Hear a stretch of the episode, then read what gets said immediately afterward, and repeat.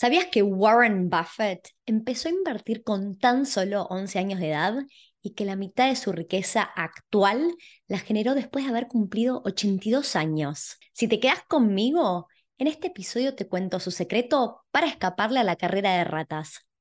¿Alguna vez te preguntaste por qué te levantás todos los días para ir a un trabajo que no te gusta, volvés a casa agotado y apenas llegás a fin de mes? ¿Y para qué? Para hacerlo de nuevo al día siguiente. Se puede salir de la carrera de ratas. En este episodio te voy a compartir el top 10 de recomendaciones de expertos en negocios, finanzas personales e inversiones. Vamos a romper con viejos mitos y a desafiar la forma tradicional de pensar sobre el dinero, de la mano de las personas más influyentes de nuestra era, como Robert Kiyosaki, Steve Jobs y Warren Buffett. Es tu hora de romper con este ciclo y encaminarte hacia la libertad financiera. Basta de ser un esclavo del sistema. Arranquemos con el top 10. Puesto número 10. Tanja Hester es autora y bloguera de finanzas personales, conocida por su enfoque en la independencia financiera desde una perspectiva socialmente consciente. Tanja dice: la independencia financiera es más sobre encontrar un propósito que acumular riqueza. Te va a sorprender que Tanja no es la única experta que disocia la acumulación de riqueza del dinero en sí. Y tener un porqué en la vida es algo a lo que yo le doy mucha importancia. Por muchos años, mientras que trabajaba en una multinacional, estaba totalmente desmotivada, perdida, y no tenía idea qué otro trabajo podía hacer que me gustara, y ni siquiera estoy diciendo entusiasmara. En el momento que entendí que las finanzas son el motivo número uno por las cuales las personas no cambian de trabajo o de carrera, me di cuenta de que era una temática que me apasionaba muchísimo. En lo personal, yo me puse el objetivo de lograr la libertad financiera en 10 años y me di cuenta que disfruto de ayudar a otras personas para que puedan dejar de depender de un sueldo, de un trabajo que los hace infelices, y hoy en día no se me ocurre un escenario donde quisiera hacer otra cosa, incluso cuando haya logrado la libertad financiera. Me aburriría muchísimo no hacer nada y sin un propósito probablemente me sentiría perdida. La libertad financiera lo que me da es la opción de decidir cómo quiero usar mi tiempo. Yo ya estuve atada a un trabajo muchos años por una visa, así que mi objetivo es no volver a sentirme atada y poder perseguir mis proyectos pasión que siempre sobran. Puesto número 9. Dan Sabatier es un autor y emprendedor que alcanzó la libertad financiera a los 30 años y es el creador del popular blog Millennial Money.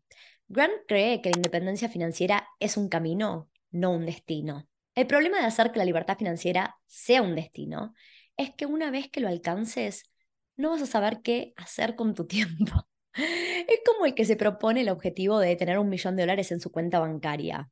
Va y construye una empresa exitosa con sudor y lágrimas. Logra el objetivo y de repente se encuentra desmotivado, perdido, porque ahora que alcanzó la meta, no sabe qué hacer.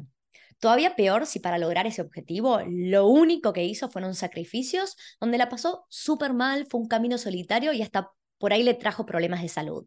Como nunca sabemos cuál es nuestro último día en la Tierra, la idea es disfrutar el camino. Está bueno hacer sacrificios y pensar en un mejor futuro, pero pasarla mal durante 10, 20 o 30 años para empezar a vivir la vida que querés solo cuando hayas logrado la libertad financiera no hace sentido.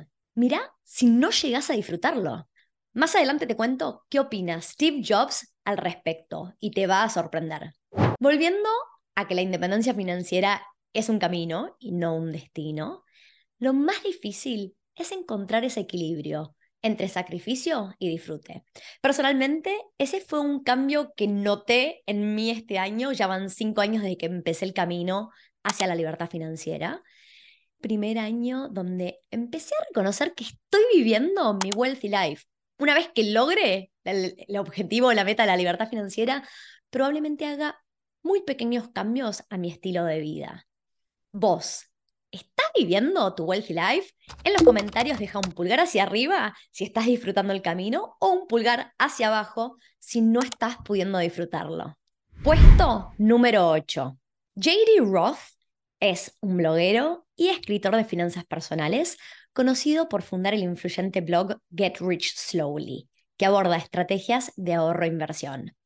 Roth es un fiel creyente que el camino a la riqueza está pavimentado con metas. Y está claro que si no te frenas a pensar qué querés lograr y dónde querés estar en 10 años, probablemente la vida te pase por arriba y en 10 años estés desilusionado porque no estás viviendo la vida que te imaginabas. Pero tenés que frenarte, pensar y armar un plan. El plan es solo eso, es un plan.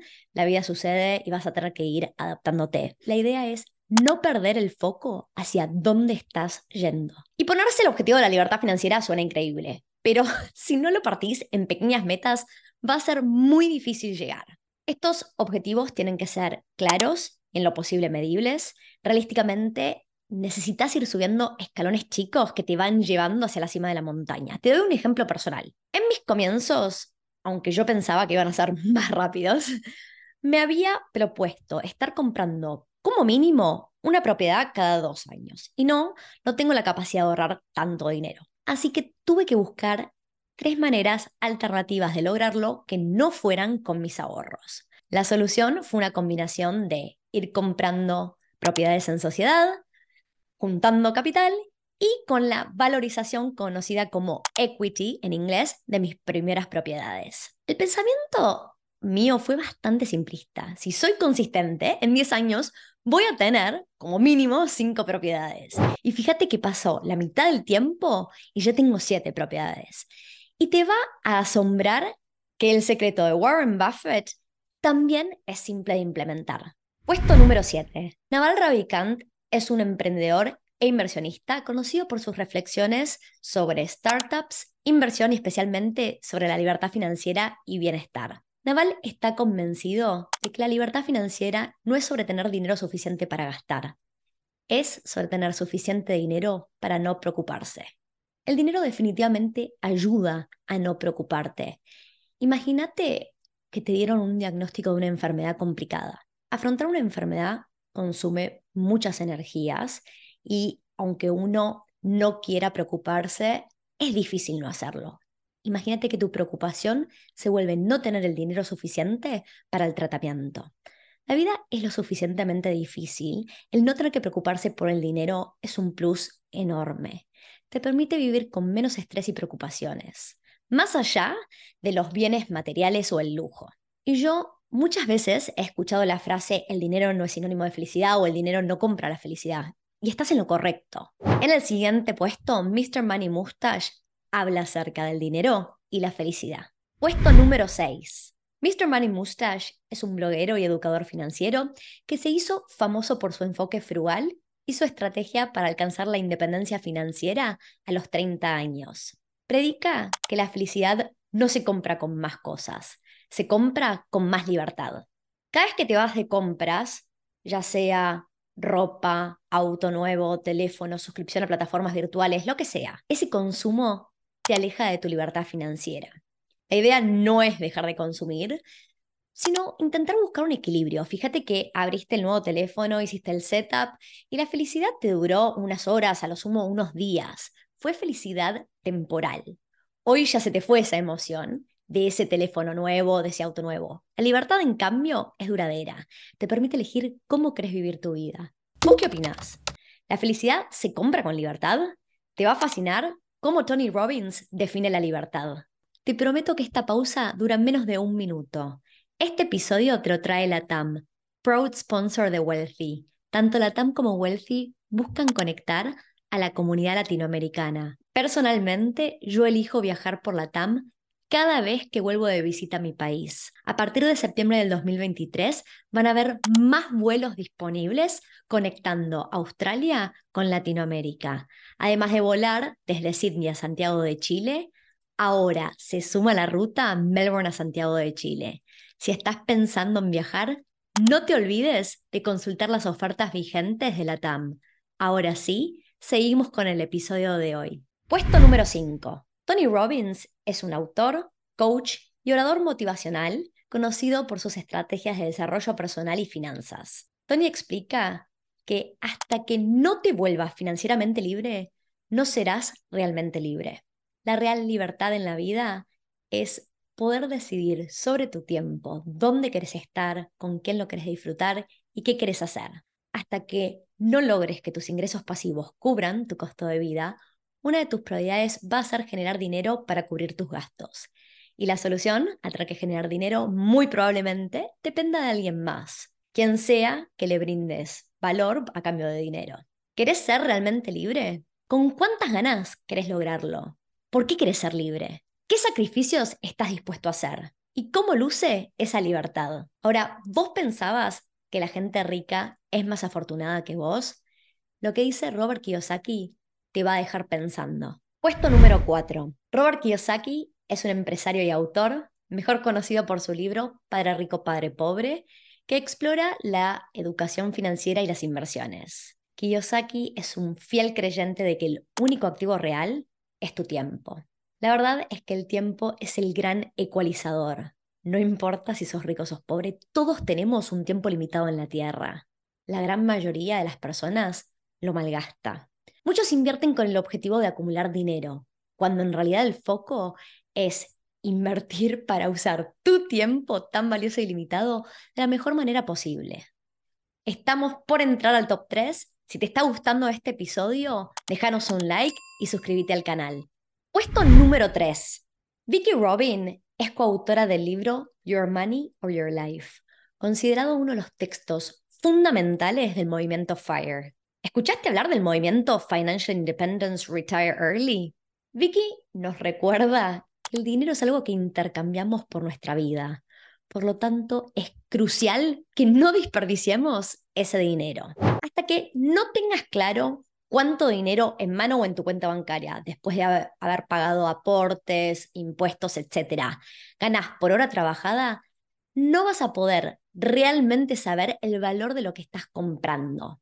Si te compras un teléfono de $1,500, ese dinero puede ser muchísimo o poco según cuánto tiempo te llevó generarlo. Definitivamente no es lo mismo haber generado ese dinero en una semana de trabajo o en un mes o más. Te voy a dar un ejemplo de un desperdicio total de tu vida.